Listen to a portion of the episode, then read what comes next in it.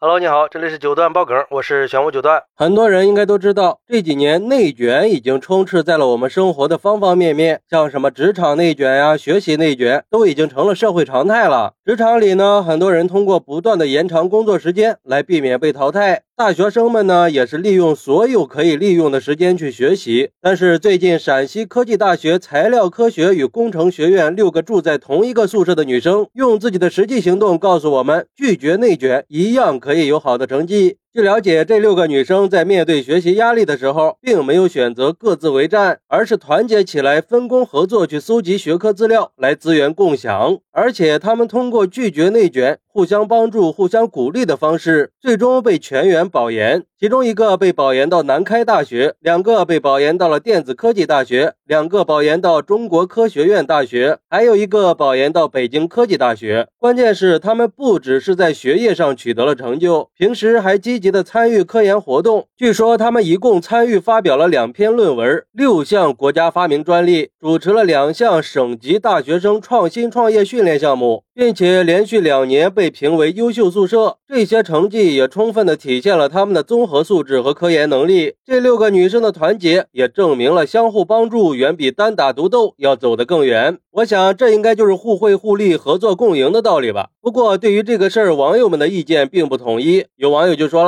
这是拒绝内卷吗？这不是更高级的卷吗？已经卷出新高度了，这是已经把内卷升级成组团卷了吧？”从个人层面的卷向组织化、集团化发展了，未来可能还会出现某些职业机构性质的考研带队或者考研训练之类的。而且光说别人拒绝内卷，怎么不说说他们可能本身就很优秀呢？你让那些整天打游戏的团结起来也没用啊！那就算是团结起来了，也是一起打游戏，还谈什么保研呀？这就好像是我说我不喜欢钱，却把放贷的生意越做越大，它是一个道理。还有网友表示，实际上这背后还隐藏了。一个深层次的道理：物以类聚，人以群分。我觉得这六个女生之所以能做出这么出人意料的选择，跟她们自身的价值观和人生追求是密不可分的。她们绝对不是在盲目的拒绝内卷，而是非常清楚的知道，在追求学业和事业的过程中，什么对他们才是最重要的。所以，她们选择了保持自己的独特性格和生活态度，不随波逐流。不过，也有网友认为，这六个女生的经历非常值得借鉴，而且这种精神不。光是积极向上，还非常有创新性，有普遍意义。其实我们很多人在高中、初中的时候，都是有什么不懂了就相互帮助，共同学习。但是到了大学，有的人人就开始内卷了，真心觉得没必要啊！抱团一起去奋斗有什么不好的呢？一起团队作战去解决问题，本来就比单打独斗效率要高得多呀。学习的过程中，分享经验给其他人，带领其他同学一起完成学业，总比把自己的同学当做敌人的做法要好吧？最后不光完成了学业，还收获了友情，学习也不再那么枯燥紧张了，而是充满了快乐和爱。哎，这话说的没错，我也认为这六个女生的做法应该是个好榜样。这种分工明确、可以高效达成目标的方式，难道不好吗？而且我觉得这六个女生的选择，就是在告诉我们，我们的人生不应该被内。内卷给束缚了，我们应该保持积极向上的态度，发挥团队合作和创新精神的力量。尤其是在现在这种社会环境下，内卷已经成为一种普遍存在的现象了。就比如说，在很多高校里，考研已经成了一种标配，很多学生都是为了保研去拼命的卷，为了不比别人落后，几乎把全部的精力和时间都放在考研上。别人努力，他就比别人还要努力，就是为了增加上岸的几率。但是这六个女生却选择了截然相反的。路，而且他们的选择还告诉我们，拒绝内卷并不意味着就放弃成功，而是一种更健康、更可持续的一种发展方式。我觉得在当下这个时代里，我们需要更多多拒绝内卷的人来探索新的发展方式，因为只有拒绝内卷，才能让我们真正的实现梦想和目标。而且，我觉得这种合作精神应该尽快大范围的注入学术界，让合作共赢成为学术界的一种新风尚。反正我是觉得这种方式可以适用于。所有人和所有事儿，好，那你认为团结互助的拒绝内卷，会比内卷更容易取得成功吗？快来评论区分享一下吧！我在评论区等你。喜欢我的朋友可以点个订阅，加个关注，送个月票，也欢迎订阅收听我的新专辑《庆生新九段传奇》。我们下期再见，拜拜。